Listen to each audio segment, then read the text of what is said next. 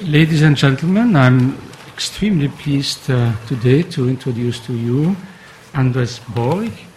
Um, and I have, in fact, two reasons why I'm so happy.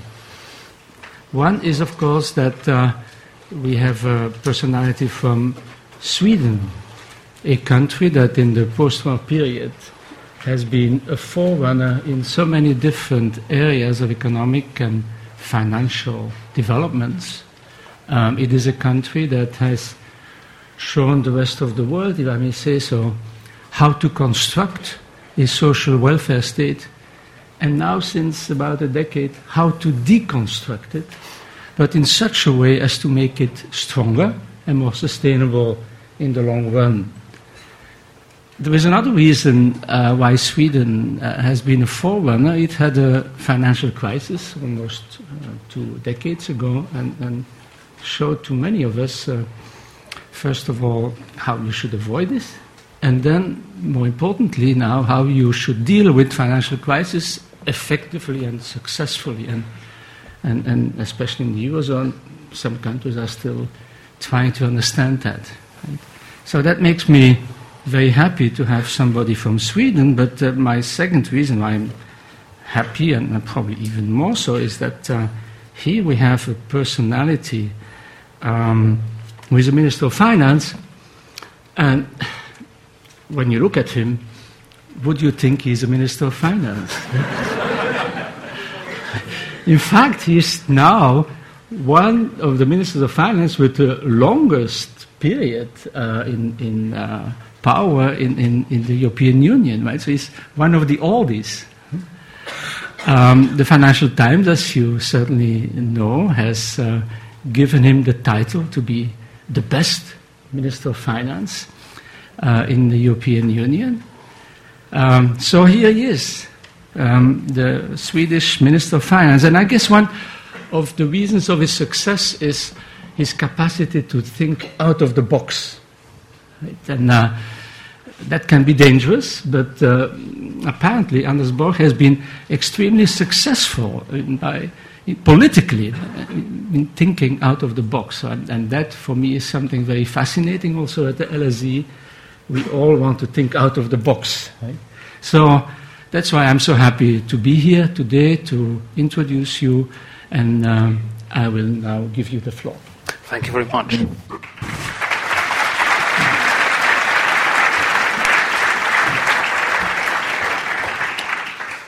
Thank you very much for in inviting me to the London School of, of, Economics. This is obviously one of the key European institutions when it comes to, to bridging academic and, and the policy debate. And uh, obviously, the school and its many researchers have done um, very, very important contributions to our overall conversation of where we're heading with our, our societies. The title of uh, my speech today will be Perspectives on the European Crisis from a Small Open Economy. I will try to fo focus on the underlying long-term problems and factors that has been causing this crisis and the factors that we have to take into account when we are trying to find a solution. I will argue that the euro crisis basically uh, is about structural issues. Uh, the good years hid the fact that many of our European economies has lost competitiveness and has not been able to adjust to a globalized economy to uh, uh enough extent. I would therefore argue that the main solution for the, the, the crisis in the euro area and, and Europe must deal with long-term structural issues. You could not use political structures to avoid doing necessary economic reforms to become more competitive and to be better in the uh, uh, world market. I would also argue, given the debate here in the UK, that from a Swedish perspective, it is crucial to keep the UK at the core of European cooperation as Swedes, we are worried about where the British debate is sliding. Uh, we see it as important that a pro growth, pro openness, pro free trade country like the UK stays a part of the European Union. And therefore, for us, it is worrying that there's now a tendency where, where uh, the European project becomes less and less popular here in the UK. I will also argue that there are some key lessons from the Swedish experience of the last few years we have been able to weather the crisis in better shape than many other countries. And one of the reasons for that is that we were starting off with a much more credible and stronger public finances. We have been able uh, to put forward expansionary programs, uh, but also keep our credibility in the markets. We have relied heavily on structural measures to improve the functioning of the, the labor market, to continue to reform our welfare state, and we've been able to sustain uh, an expansionary fiscal policy over the whole of the crisis. And where we're now seeing weakness in the world economy, this year Sweden has done a stimulus program of almost a percentage point of GDP, and we are ready to continue that kind of policies in 2014 if we are seeing a weaker growth also then. So that is the main, message from my speech today. When we are looking at the European crisis, I think we should be aware that this is the fifth year of crisis. This is a process that has been ongoing since the Lehman Brothers crisis. And uh, I, I, think we could uh, look forward to a meager year, a bleak growth for 2013. But let's remember, we are in a better spot than we were in 2008. Uh, then we had the, the, Lehman crash, the credit market stopped functioning, um, we saw world trade plummeting, all in all, there was a very, very hard hit to, global demand. This turned into a banking crisis where actually um, we were seeing uh, problems um, going over to a sovereign debt crisis. So some important steps have been taken to deal with this situation. There has been important reforms in how the financial market is functioning. We have been building a new financial infrastructure in, in Europe to try to create a, a more stable and more uh, long-term sustainable uh, financial system. And the key of that is obviously strengthening the banks and, and the increasing capital requirement, tightening supervision, and, and also uh, making banks more aware of the risks that they are creating. Over the last few months, when we're talking about stance of fiscal policy, there has been a strong debate between whether we must choose between austerity and growth. I will take a pragmatic approach to this issue. There are two key issues that I think one must consider. That is, first and foremost, that we must secure credibility of economic policy. There will be no efficient stabilization policy if we don't maintain the market credibility. If households and firms start to believe that long-term sustainability is not upheld, well, investment and consumption will not increase. Secondly, we must, when we are doing our stabilization policy, keep our eyes on the long-term fundamental issues. We must use our stabilization policy to, at the same time, address long-term growth issues. So let me start with the first point, credibility. Uh, Public finances, the efficiency of economic policy, is clearly depending on credibility. We are in one world if the households and the firm believe that we actually see long-term sustainable public finances. Then monetary policy, exchange rate, and fiscal policy can work in the same direction. If we lose credibility, particularly for a small open economy, we will be in a very vulnerable spot. I was experienced this in Sweden when we saw the, the IT bubble crash in some years ago, the Riksbank actually had to increase uh, repo rates while we were actually seeing a slowdown of the economy because the currency depreciated so much that there was an inflation risk coming. In this crisis, Sweden have been able to use all the tools in the toolbox when it comes to, to, to economic policy. But that was because we started with a strong credibility and with strong public finances. So countries that are in a difficult situation must uh, deal with, with the, the, credibility issue. If we, for example, is looking at the UK, I think the government has struck the right balance between a um, gradual improvement of public finances and trying to keep propping up the, the, the general demand. If deficit is going from around 11.5% to 7%, that is showing a path where you're going back to stable public finances, but also taking into account that if the UK would have been running a deficit of 8, 9, and 10% for the years to come, there would be a market distrust of, the government and of the bond market, and also from the households and the firms when they are taking decisions on investments and, consumption. So this is a balanced approach to get back to, credible public finances. For some of the countries, where there is no market credibility, like Greece or Spain and even some other example like Portugal, that they have no options. They need to continue to deliver on, on the commitments that they've made. Because if they are cutting back on their commitments, it is quite clear that they will lose market credibility, and that would only prolong the crisis and make the turmoil even worse. At the same time, countries with a stronger public finances can maintain an expansionary fiscal policy. For a country like Sweden, South Korea, Switzerland, or even Germany and Finland, it is very reasonable that a weaker global demand is met by somewhat more expansionary fiscal policy. So there, there is no black and white between austerity and growth.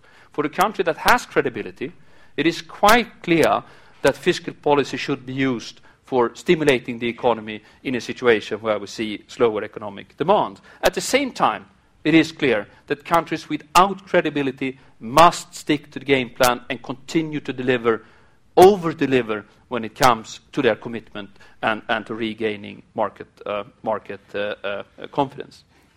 When it comes to the structural problems, one can do many analyses of why Europe is in this very problematic um, position. To my mind, this has much more to do with fundamental growth than with short term stabilization policy. The global economy is going through a period of great changes. We have seen the Asians and also the, particularly Chinese entering the world market with very, very strong manufacturing sector and, and today becoming a global economic uh, uh, dominant player when it comes to, to manufacturing production. This will obviously continue the, the, decades to come. We have Africa right next to, to, to Europe, which will be one and a half billion people in the next couple of decades. And that will bring a new opportunity for increased competition, more world trade, better technological development, but it will be a challenge for Europe. And we should not underestimate how sectors, uh, regions, and countries will be put under pressure. We cannot expect the world economy to leave us at the top of the value chain if we are not reinventing ourselves and continue to create uh, world class prod- products. And this is the problems that was hidden by the boom years. But if we look at the last 10 years, the Eurozone has grown with 1.2%. The, Euro, uh, the, Euro, the EU as a whole has only grown slightly more. Sweden at 2.5 has been doing pretty well in comparison. But the European Union cannot be satisfied with a growth rate of close to a percentage point. That is not how a modern and dynamic society should develop. And if we look at the reason and the causes of the problem, it is quite clear that Spain, Italy, Portugal, and Greece have not been able to sustain a sufficiently high productivity growth. Of the last 10 years, if we are looking at relative unit labor cost, they have lost some 20 to 30 percent in cost pressure in comparison to Germany. And the only solution for this must be fundamental self reflection and willingness to reform and to create uh, uh, policies that are dealing with the, the core of the, the, issue. And that is an overregulated labor market, lack of competition in the domestic sector, and a lack of willingness to adapt and to a changing world. And that has to be done. We know that Spain have done some progress. They have taken back some half of the competitive loss that they've made. If they could continue with the same pace, they would be a, uh, in a situation that is viable in a couple of, of, of, years or so. But we have also seen that Italy, for example, are still in a situation that is very, very close to where they were when, um, at, at, at, the peak of, of the cost problem. And this has to be dealt with. You cannot uh, uh, uh, take an exchange and say that we will build a fiscal union where transfer payments from the northern part of Europe will compensate for lack of productivity. If you're not viable in the international markets, if you don't produce products that people are willing to pay for, when your export sector is continuously sliding behind, well, that is not a long term solution. And the only solution that, that can deal with this is to focus on productivity reforms. And I think we know quite well from economic um, research and from the experience of other countries what is necessary. We need to see pro growth institutions. We need to see increased competition where barriers to entry, costs of operation, ability to adjust is increased, particularly in the domestic service sector the telecommunication, the banking industry, the transportation, or the insurances. You cannot have a cost structure where the domestic sector is uncompetitive and be competitive in your or export sector. So this is processes that are difficult, but they have to be started and they has to be followed through. And it's also quite clear that we need to see pension and social security reforms. The welfare states of Europe has to become much more long-term sustainable, both in terms of public finances, but also in terms of poverty trap and acti- in, in, inactivity traps. We need to have systems that is transferring people back to the labor market rather than locking them out. There is something, um, a dilemma in this, because if we are going to be viable in the international markets, we can not only cut back expenditures, we also need to spend more. More on childcare, more on education, more on research and development. So it's not the question whether we should only scale back our, our, public expenditures. We need to refocus our public expenditures from transfer payments, from pension systems, from social security, go and, and transferring it to, to growth expenditures in terms of education and infrastructure. And this is obviously difficult. There are no easy choices in this, but we cannot deal with the long-term reasons for this crisis without fundamentally changing our social models and moving towards higher productivity growth. So, in my mind, Europe is at the crossroad. The European integration has been a major achievement. What we've seen with the enlargement, with the single market, is a clear convergence where growth rates has been higher, uh, where cohesion has increased and where poverty in Europe has been reduced over the last few decades. But I'm worried now that we will see an increased cooperation between the euro area countries, building a banking union, a fiscal union that is also creating, a division inside of Europe.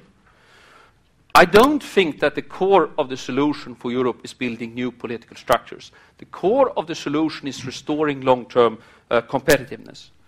And I think we, to some extent, risk of distracting our energy because politicians only have so much political energy to spend if we are focusing too much on the political structures and too little on structural reforms. So, to my mind, the EU 27, the European Union, is the key institution. It is the broader European market that provides ourselves with a stronger position in the world economy. And a divided Europe where some of the countries are moving forward with the political structures rather than us keeping the whole uh, uh, union cooperating is a problematic development. In this respect, let me say a few words from a Swedish perspective on, on the debate in the UK. UK, for us, is at the heart of Europe. UK is a country that believes in free trade, a dynamic place for Europe in the world economy, and that is policies that we, from a Swedish perspective, normally support. So we would not like to see the UK sliding away from the European Union. Referendums are difficult animals to live with. There could be a mishappening the last week of a referendum campaign where by an accident UK would be leaving the European Union. And that would be very, very problematic. We need the UK at the table, taking part of this. And the key asset that the UK is providing for Sweden and for Europe is the fact that London is our leading financial centre. But the financial sector can never be separated from the political structures. I cannot see how it can be sustainable that London is the financial centre of Europe and at the same time stepping out of the political discussion. This is, this is not correct to compare Norway or Switzerland to the UK. This is not a country with great natural assets in terms of oil and natural gas. It is the financial center of Europe, and that could never be separated from the political scene. So, for my mind, it would be a great mistake if the debate in the UK um, is leaning in a, in a way that is at the end meaning that there is a clear risk that the UK would be, be at the end outside of, of the Union. And I think there must be a realistic discussion in this country on, on these issues. When I talk to Swedish international companies, this is an issue. They are worried about what is happening in the UK. This was a non issue three months or six months ago. And for Europe, for Sweden, for UK, it is a key interest to keep the British perspective in the European Union. And I would be very uh, worried if the sliding of the British debate continues uh, moving away from, from Europe, and I would like to, to, to sound a warning in that respect. Let me give you a few um, lessons also from the Swedish experience of the last few years. Sweden is a small, open, and vulnerable economy. We are depending on our big manufacturing companies. We are heavily dependent on commodities like paper and pulp, iron ore. And we are a country that with a big financial sector. So when the crisis hit Sweden, particularly the fact that Latvia, Iceland uh, were affected immediately, this uh, cut back our growth. The Swedish uh, GDP fell some 6% in the beginning of the crisis. So we were, together with Germany and some other countries, one of the hardest hits. But it's also quite clear when we are looking back at this experience that we have done relatively better than most of the other European member states. Our GDP is today back at a higher level than it was in 2008. Our employment level is actually higher than it was pre the crisis, and the increase of unemployment has only been half of the average of the European Union. So, why have we been able to manage? Well, the first and maybe the most obvious reason is that we went into the crisis with strong public finances. We had reduced our debt level from some 70, 80% in the early 90s down to 45% when I came in as a minister. Today it is at 40%. So we've actually been able to reduce the debt also during the crisis. When you're starting out with this 3% surplus, you don't have to face the difficult choices of whether you should stimulate the economy or not.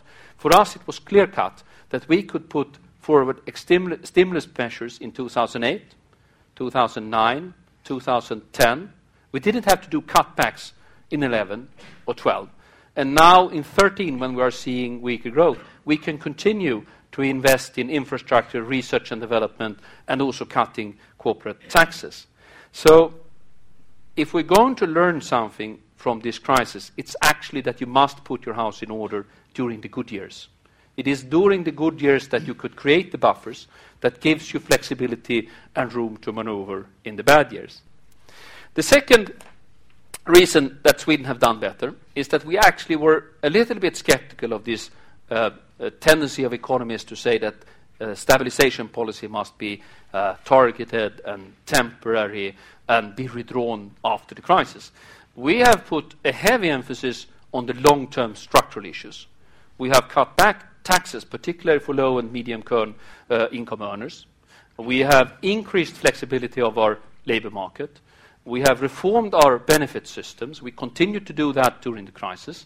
We have cut back corporate taxation, and we have improved our business climate by, by taking away the wealth tax, and, and there is no in, inheritance tax in, in Sweden.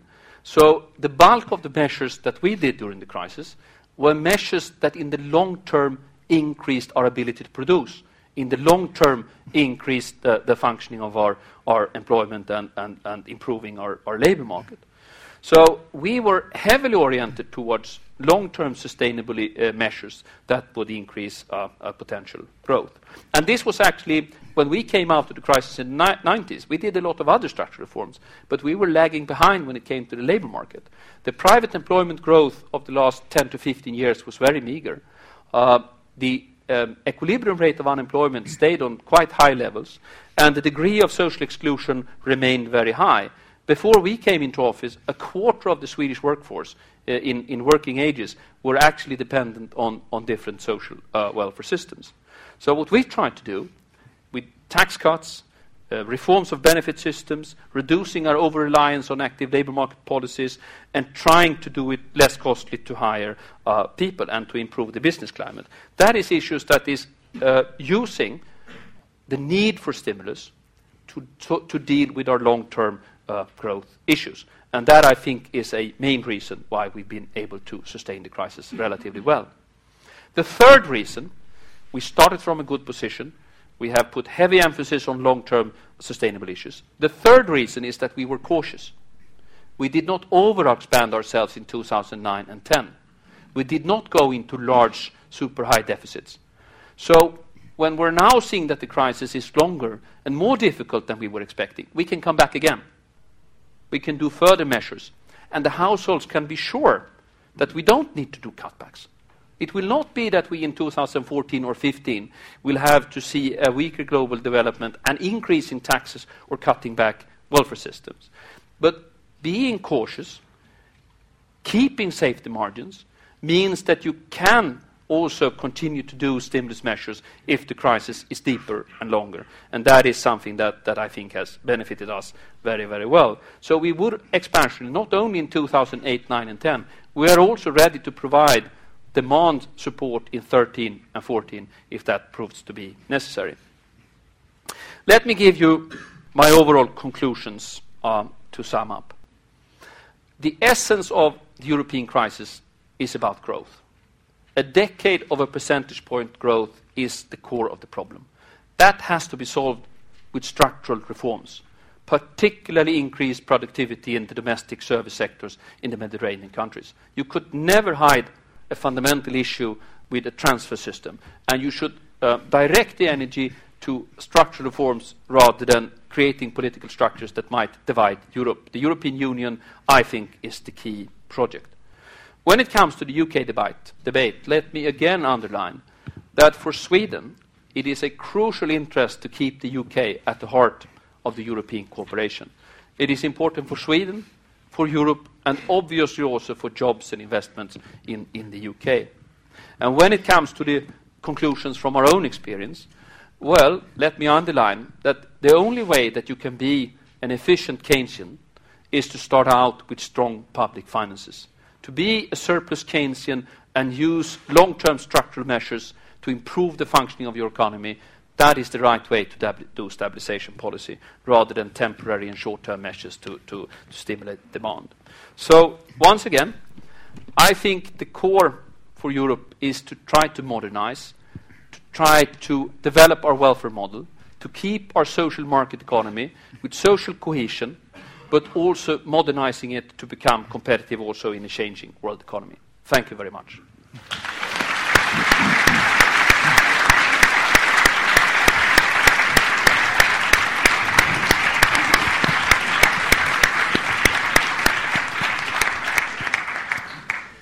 Thank you very much for this uh, brilliant synthesis of uh, um, what the position is of Sweden and what we can learn from um, the Swedish experience. I think it will certainly lead to lots of questions and discussions. Before I leave the floor, I want to announce that those of you who would like to tweet and tell the rest of the world what is going on here, the hashtag is LSE Now I open the floor for questions.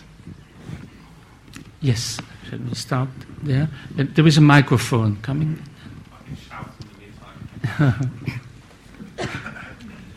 With the bond yields in Europe coming down, do you detect any complacency in Southern Europe? And if so, do you have any other leverage, uh, speaking of Northern Europe, in order to keep the pressure on Southern Europe to do the reforms you talk about? Well, I, I don't think we should be overly optimistic for the outlook for 2013. I, I, I, would think it would be dangerous to, to call the crisis over. Uh, it, is quite clear that we have political uncertainty in the US that might come back to the markets. It's also quite clear that, I mean, the Greek government has done tremendous effort to keep the programs going and not derailing it in a, in a short term perspective. But we might come back to a situation where uncertainties about some of the member states will, will be back in the forefront of the market. So, and when I speak to our own multinationals, uh, they are not telling me that they are hearing clear signals of a strong recovery. It might be that we're moving sideways rather than downwards, but uh, I cannot see that this is a strong recovery where we're already out of the woods. And uh, let's remember, August and September has not been good months uh, neither in 11 nor 12. So let's be hopeful that it, it, it might be calm at 13, but uh, we're not out of the woods. And fundamentally, I, I think it's quite problematic um, if we are putting all the political energy into these um, fiscal structures rather than dealing with the crisis. To my mind, the ECB has a crucial role to play here. And I'm overly supportive of a flexible monetary policy from their side because I cannot see any inflation threat in Europe as it is. Price stability is extremely well anchored in inflation expectations, so they have room to maneuver. There is no strong increase in monetary aggregates or inflation expectations. Uh, and also, I think we probably need to see further measures to strengthen the banking system in some of the, the, the southern European countries. And that, to me, is the core issues besides the, the structural uh, uh, improvements of policy. Thank you. There was a question there, this lady. Yeah.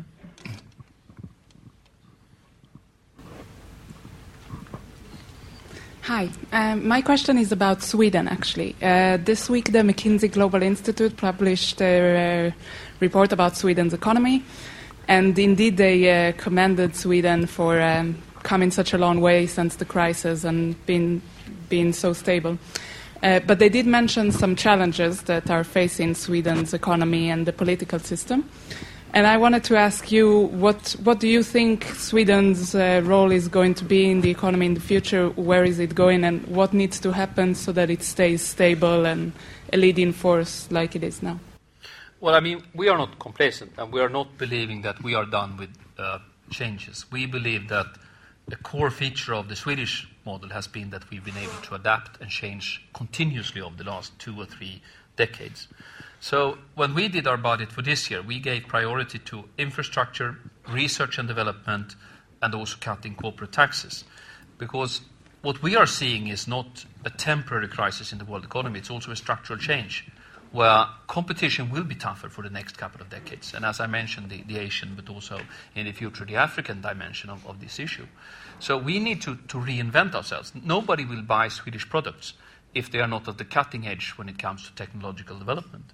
So it's also quite clear for us that we have um, very high youth unemployment. Uh, Sweden is today a multicultural society with a large uh, share of the population coming from uh, particularly Iraq, Iran, but also Africa's Horn and, and um, other non European uh, countries. And we need to become better in integrating people into our markets. There's been too many thresholds, uh, too many legal restrictions, taxes, and benefit systems that has prevented people to come into the labor market. So a key challenge for us is now to sit down with the labor unions and the employers to find a new way of introducing uh, people to the Swedish labor market, to open up and modernize our model. We want to keep a collective bargaining system with strong unions. That's a part of our cohesive social model. But it has to be adapted uh, uh, so that it becomes uh, more open. And clearly, we have something to learn from Germany and, and, the Netherlands and Austria when it comes to apprentice system, introductory jobs, and, and so forth. So we're not trying to create low-wage jobs, but we're trying to open up the Swedish labour market together with the labour unions and, and the employers' organisation. Okay, thank you. Yes, this gentleman.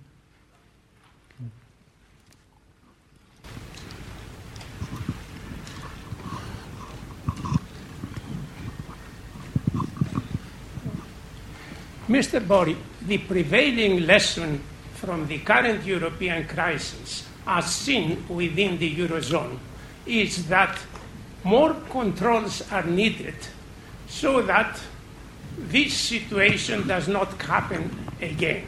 That means that more powers have to be transferred from the member states of the Eurozone countries to the European institutions and in this respect, how you can see the role of the United Kingdom within Europe.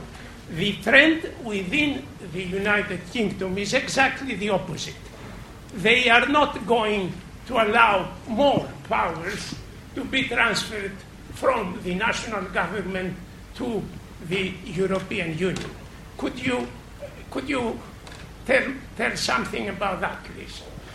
Well, I mean, we need to reflect over two, collectively reflect over two difficult social choices. One is how to create a much more stable and long term sustainable fiscal framework. But it, it, must be a more conservative, more stringent, and tougher fiscal framework so that countries are not coming back to an increasing debt in the next crisis. The second issue is, as I mentioned, very difficult structural reforms and they must be maintained and continuous and reinforced for maybe five to ten years.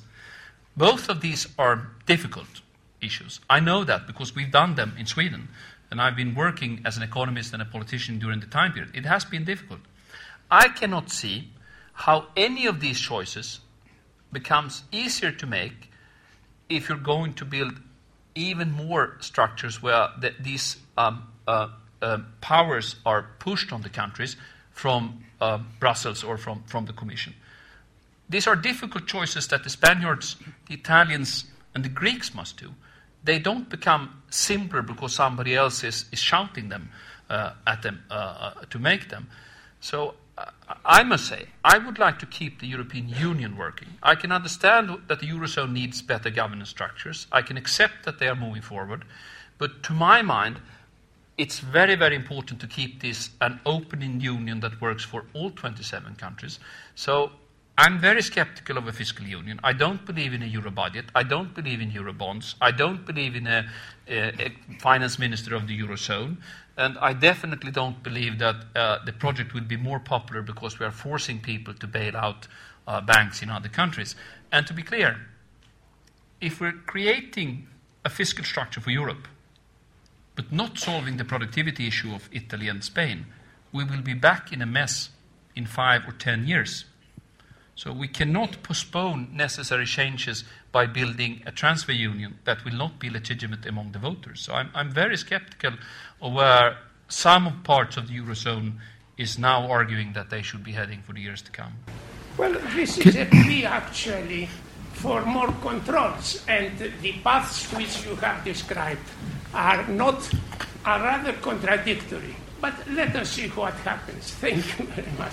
Mm-hmm. Uh, can I um, abuse of my uh, role of my position of chairman to follow up on, on this issue? I understand your um, desire to, to maintain a f- fully functioning European Union, but with the other fact that is that the eurozone, if it uh, wants to survive, will have to develop into a stronger political union, whether one likes it or not, outside the Eurozone. Um, and it seems to me that this will create a challenge for Sweden. Um, it will have to make a choice at some point. Um, of course, it is true that productivity issues are key, but that's not the only thing. I mean, we, the Eurozone will develop into a political union or it will disappear. Right? So that, that's what I would like to, that's what I would like to put forward. um, but you, obviously you may disagree with this. Um, but if, if you follow me, uh, then the challenge will be on Sweden. Uh, what, what, choices will, will you want to make then? Will you say we will continue to stay outside the Eurozone using a loophole in the treaty, as uh, you certainly know? Uh, or will you at some point say, well, uh, let's join them? Well, I mean, democracies are a messy process. Um, democratic decision making is complex in Sweden, a little bit above 80% of the population are against switching from the krona to, to the euro. Um, and it's quite clear that uh, the Swedish public has not been that impressed by, by how the eurozone has, has actually worked. Uh, and, and, let me say, I, I actually disagree. Uh, I don't think that the core of the issue is um, creating a new political structure uh, in the euro area. To me, the first measure is ECB using the credibility that they have providing normal central banking service uh, to, the, to, to the euro area. I strongly agree with those who think that there is a need for a stronger fiscal framework. Mm-hmm. Not control, but self control. I think we should go back to the Greek word autonomous, which means that you're setting rules, but you're setting them for yourself, because those are the only ones that are legitimate in a democracy. The only way that you convince parliaments and local governments that they cannot spend money is that they themselves realize that they actually must be conservative and prudent when it comes to fiscal policy. It will not help that the Commission is, is, is writing this in, in many of its reviews. It will only work if the population in these countries draw, the right conclusion and already support uh, a good policy. But for me, I'm a pro European. I believe that Sweden's place is in the European Union, and I, I would not consider leaving under any circumstances that, that I could foresee. And uh, for us, what we will try to do is obviously convince the Germans, the French, the Italians and the Spaniards that it's in their interest to keep the whole of the European Union going. Will this be easy? No. Will it take complex compromises? Yes. And that's how politics works. And, and I strongly believe that that is the best method of, of moving forward. But to me, the main issue is not the political structure, it is the productivity. I cannot foresee how you can have a, a long term functioning uh, Eurozone without uh, much better productivity growth and that has to do, deal with, with the fundamental structural reforms that has to come first. Okay, thank you. Shall I? Yeah. You've mentioned a few times banking reform. Um, what would you say are the what would you say are the, the main components of such banking reform? Well, obviously you can focus on Sweden, but if you had general thoughts, obviously those would be welcome as well. Well, I'm, I'm very supportive of the process that we have seen from the Financial Stability Board and also from, from the Basel Committee. I think we need to reform banking major league in, in, in the years to come, particularly from a Swedish perspective. Our banking system is, is as a share of GDP, one of the largest in, in Europe because we're also providing banking services to, to the Baltic countries. Our households are highly indebted. Our banking system is clearly dependent on short-term wholesale uh, FX financing. This makes us very vulnerable. If, the credit market dries up and the interbank market stops to function, we are in a very difficult spot. So I think the process is heading in the right direction. More capital, a gradual increase of capital requirements, um, more use of macroprudential buffers, using risk weights when it comes to risky uh, activities such as mortgage bonds, but also trading activity. Uh, tougher supervision, absolutely necessary, more intrusive, more detailed. I strongly believe in that. And I also think that a part of the crisis resolution um, is a part of the solution. The bankers must understand that if they run out of capital, they will be recapitalized and taken over. That's the only way to safeguard the taxpayers' money, and it's the only way to make clear to the, to the bankers that they cannot um, keep the profits and socialize the losses that we've seen over the last few years. So I'm generally supportive of, of um, uh, the, the, the, steps taken in the European Union. And my problem with the banking union is not the fact that there should be a, a, common banking system. My problem is that I would like to see all countries being able to participate on equal terms.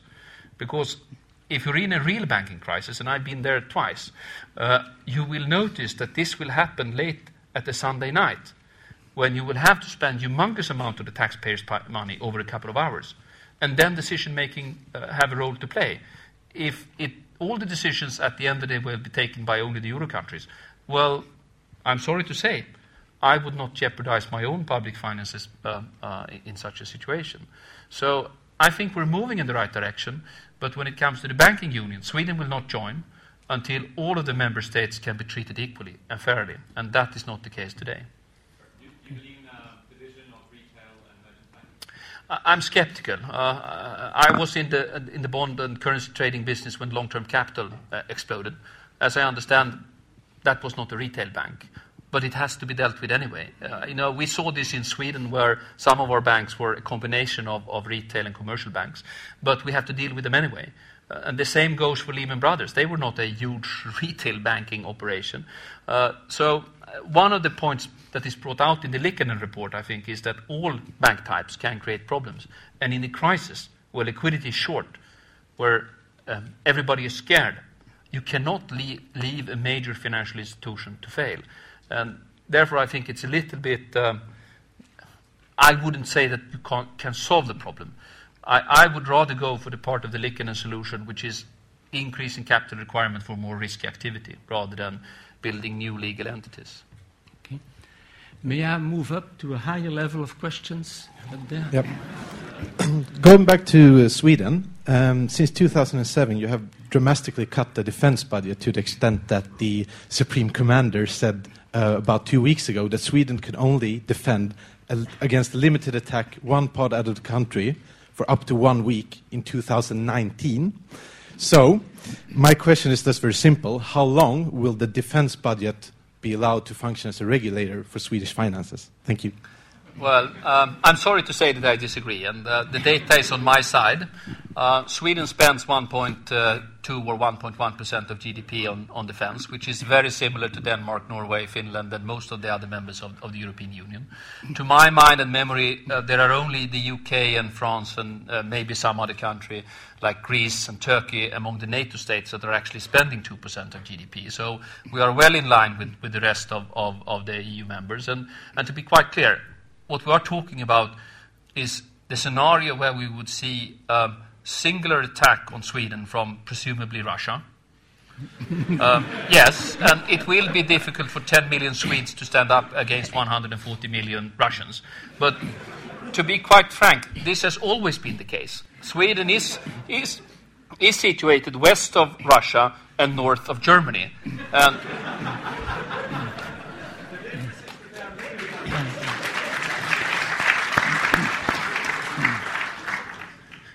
Okay. Uh, up there. then. But I'm a strong supporter of a strong Swedish defense. Great. Thank you, Minister. Uh, Van Rompuy's recent report included the proposal uh, for an increase in the EU's uh, fiscal capacity at the supranational level, and perhaps even the possibility of debt issuance capabilities. I'd be interested in your thoughts on this, and is it feasible in the next years? Thank you. Well, it's most definitely discussed among, among the, the, the Euro uh, countries. We've seen the report from the four presidents, uh, Van Rompuy, uh, Mario Draghi, and, and, and, and Juncker and, and, and Barroso. Uh, I, I'm very skeptical against uh, Euro bonds, um, a common fiscal budget for, for, for Eurozone. The idea that we would improve the situation by mutualizing debt, I think, is going in the wrong direction. The moral hazard problem is very clear. Europe has been building up deficits and debts over the last 30, 40 years. Many of the countries have not been in surplus for, for decades. And how we, we would make anything better by, by making it simpler to build up debt is, to me, a, a puzzle. In an acute crisis, you need to be solidaric we have paid up for, for Ireland, for Iceland, from, for, for, for Latvia. That, that's one thing. You have to help out your neighbors. That, to me, is, is very, very clear. But to move to a situation where we are basically trying to convince half of the European taxpayers to pay subsidies and transfer to other, I, I don't think that that is a, a political project that is, is going to be successful.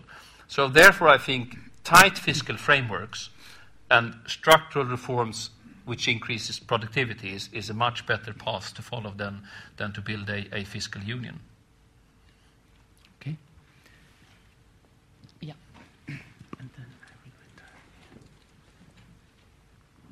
Um, apparently, the, the Greek, Greek unemployment is at 50% uh, for the youth and 25% for the people.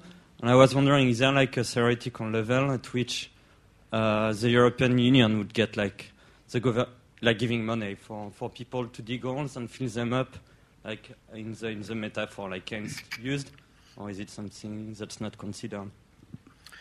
Well, um, let me compare the case of Iceland and Latvia with, with Greece. Um, Iceland and Latvia, with different exchange rate regimes, one being a, a, a currency board and the other being um, a floating exchange rate, uh, both of them have seen unemployment increase, but in both cases, employment is now increasing and unemployment is, is coming down.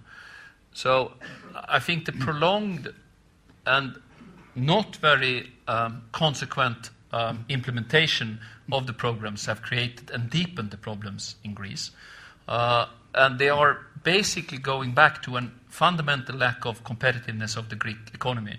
If you have an export sector uh, that is only equal to 20% of GDP, uh, you are very vulnerable in, in this kind of global environment. So, having said that, I mean, I would obviously support the measures taken by, by the Eurozone countries, where they have, both from the private sector and from the public sector, have, have reduced the, the Greek debt. And I would be very happy if the Greek government's effort uh, to keep this process going, uh, uh, if that's going to be successful. But to my mind, if you are so uncompetitive as the Greek economy is, and if the debt level is so high as it is, there will be remaining uncertainties that have to be dealt with. And, and I can't really see that um, you could deal with this situation with short term stimulus measures for a country like Greece. They need to deal with the fundamental issues, and um, implementation has not been as forefront as I would have uh, liked to see.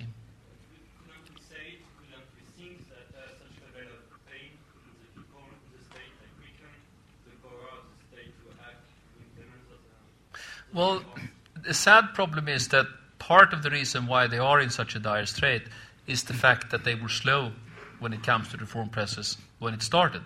Both Iceland and Latvia took much more pain up front than the Greeks did.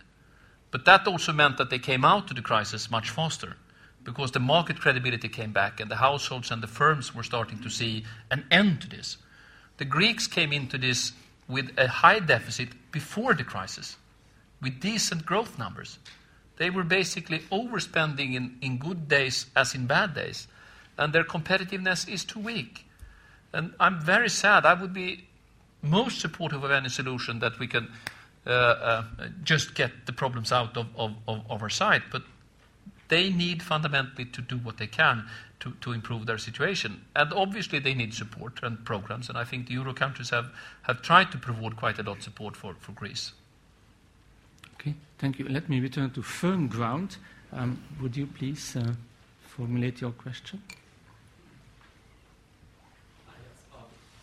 I'm from the United States, and having done congressional work back at home, as well as doing work in the parliament here in the UK, one of the biggest questions when it comes to uh, debt reform is how to build the political will that you in Sweden have done. Because in the U.S., it's very hard, it's very easy to say one thing, yet do another.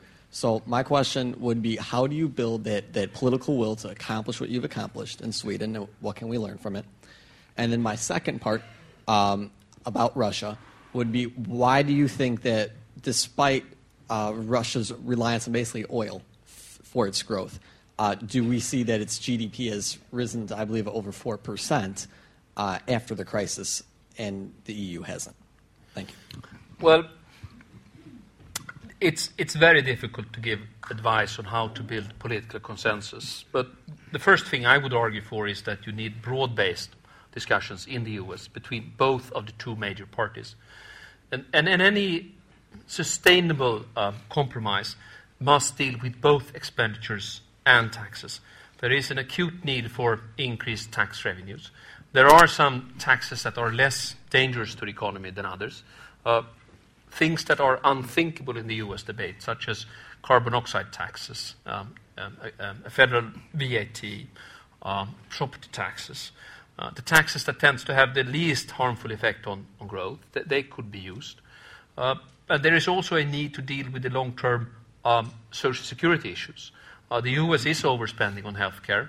It is um, having a social security system that is not long-term sustainable, and that has to be dealt with.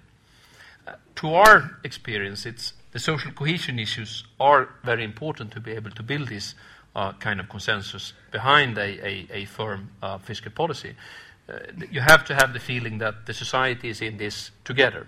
And that's obviously very difficult in, in any society. But uh, a, a broad based compromise in, in the US is, is the only viable solution, to my mind, to deal with this problem. And I'm very worried about the kind of political battles that we are seeing in, in these issues. And, and you cannot say that we're only going to solve this with taxes or only going to solve this with, with, with, with uh, uh, expenditures. It has to be a combination.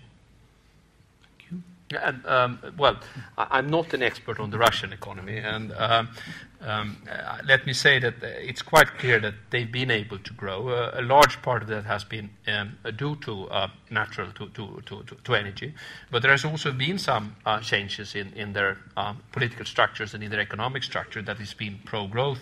Uh, reforms uh, of the last five to ten years. And, uh, they have a situation where their macroeconomic fundamentals is, after the crisis in 98 has been moved towards a much more long-term sustainable. Then obviously one could have more of a political discussion on, how the Russian democracy is working and, so forth. But in economic terms, I think they've moved in the right direction. Okay. Yes, please.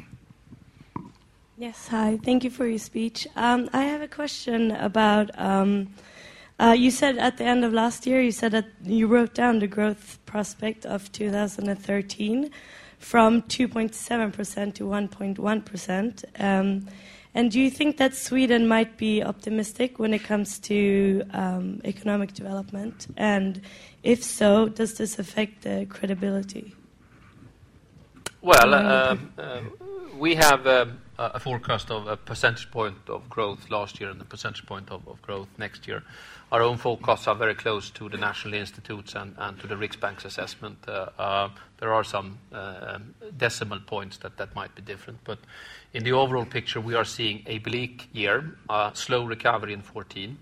Uh, and to my mind, given that the Swedish krona has appreciated, partly due to safe haven issues, but also to the fact that given the high household indebtedness, uh, monetary policy in Sweden will have to be very cautious moving forward. It is more likely that the Riksbank will be early on when it comes to, to pulling back stimulus measures than, than other central banks because we cannot allow household lending to, to continue and, and property prices to continue to increase.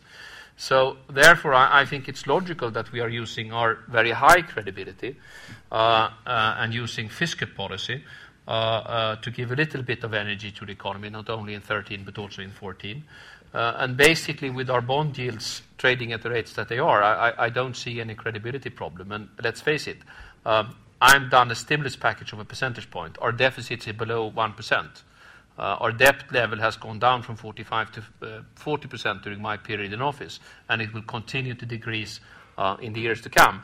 But if we have a weaker demand in the world economy, and our debt level is stable or even decreasing, I think we should use that strong position to, to push some energy into the, to the economy. Okay. Yes, please.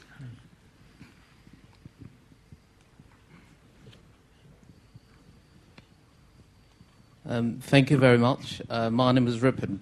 I've got two questions to you.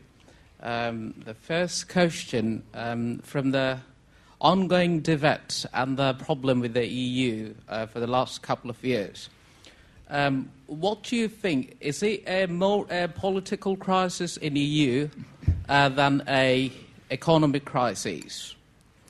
And the second question to you that, because in your speech you really emphasise about um, uh, UK is a very important so that they don't really uh, come out of EU. And why do you think that reintegration of UK and EU in the EU would be very um, essential to rebuild um, the trust in the EU, and uh, which would be very prospective for every single EU members indeed. Thank you. Well, um, I think this is an economic crisis. To some degree, it has to do with, with flaws in the construction of, of the euro area, but even more so with the fact that for the last two decades, uh, uh, some of the euro, euro, area countries have not adapted to globalization. You cannot uh, keep an unproductive, overregulated uh, domestic sector like they have in, in Spain, in, in, in Italy. They must deal with that.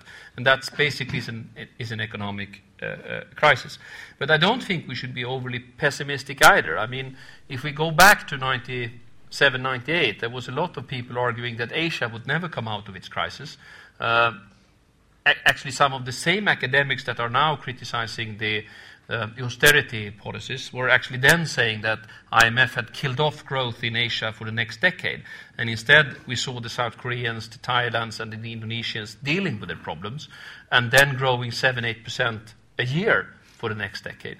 If I go back to our own experience, we were very hard hit in, in early 90s, and we did some fundamental soul searching and changed our society and kept growing for almost 3% on average for, for the next two decades. So if Italy and Spain and Portugal is dealing with the problems and facing up to the challenges, well, we might be seeing quite some good productivity numbers and growth numbers coming out because there are some low hanging fruits when you start out with deregulations, I remember this from our own process in 94, 95, 96. We continuously underestimated the productivity gains. We continuously overestimated uh, inflation pressure and cost pressure because we, we were not able to see the improvements of, of the economy. And uh, therefore, our growth rates was very, very high during the, the later part of the 90s. So if they are dealing with the problems, I cannot see why, why not Spain or, or Italy should, should be able to deal with the, their problems. Well, for me, the UK must be a, core partner for a country like Sweden. We believe in free trade. We believe in opening ourselves up to the world. And, and, the UK has always been a voice in Brussels uh, for that kind of a position. And particularly if we are taking the perspective of the financial sector. Uh, if regulation, regulations for the financial sector will be set in Brussels for the years to come. And if we don't have the UK at the table arguing for a modern approach to the financial sector, it is more likely that we will uh, drift off in the wrong direction from a, a Swedish perspective. And uh, it cannot be that a major player are putting themselves at the sideline. UK is not Norway, it's not Switzerland. It cannot be sitting in the sideline and accepting that the other European countries are setting the rule book. So, to my mind, it's very important to keep the UK as an active player in, in the European Union. Okay, I've uh, time for one more question. Please, there. Hello. Uh, my question actually goes back to population size. Um, a few weeks ago, um, um, the IMF chief economist Olivier Blanchard came out with this working paper together with another co-author, which they are admitting major forecast errors regarding fiscal multipliers. And, and also austerity measures connected to that. Don't you think that this Swedish recipe would have major problems in being applied to countries such as uh, Spain or Italy, which are five or six times larger? Well, um, I'm not certain. I, think the, the credibility channel is always there. If a large part of your debt is actually trading, traded on, on, on the markets. If you're like Japan, where you've locked in the debt, into your insurance companies, into your public sector, which is also true for the U.S., where they are not reliant on the international markets and um, uh, to finance themselves to the same extent. Well, obviously, we can see in the bond market that the, the, the bond rates in, in Japan and, and, and the U.S. Are, are very low, so they have more room, room to maneuver. But if you're entering the territory where the fundamental credibility is started to be questioned, like it has been, for example, for, for, for Spain, well, then it, it, the, the, the, the, problem with credibility is not only interest rates, it's also how the households and the firms are, are, are, are willing to invest and, and to consume. And I'm, I'm, I'm not saying that consolidation is not painful. It is painful. There is a fiscal multiplier. I think we're clear about that, that if you're, if you're doing contractionary measures, that will be bad for growth in the short term. So that's why I would underline that you also need to do other structural reforms that is actually pro growth, like we did in Sweden with deregulation of telecommunication and retail sales and so forth. And you also need to have very expansionary monetary policy. The fund has been arguing very, very clearly that um, the experience from countries with um, contractionary or, or, fiscal consolidation processes going, well, they need expansionary monetary policy, and particularly they need measures uh, to, to get the, the, the banking system uh, functioning. And, and, that I would agree with. So uh, uh, one has to face up to facts. Yes, there is a multiplier, but yes, if you're only postponing the consolidation, you will create more pain because you will have a, a huge um, a credibility problem.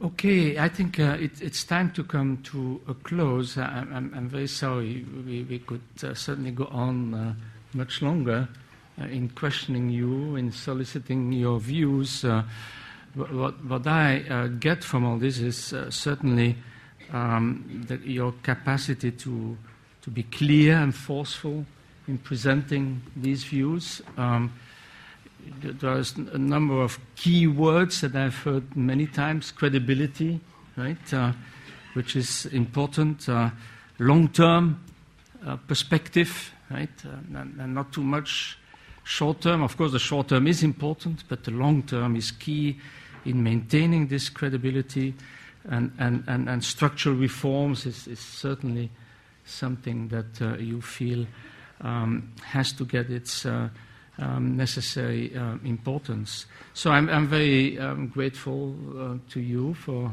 having given us uh, the opportunity to, to listen to you, to, to listen to uh, your view, and, and I would like to ask the audience to share me in, in, in really um, congratulating you.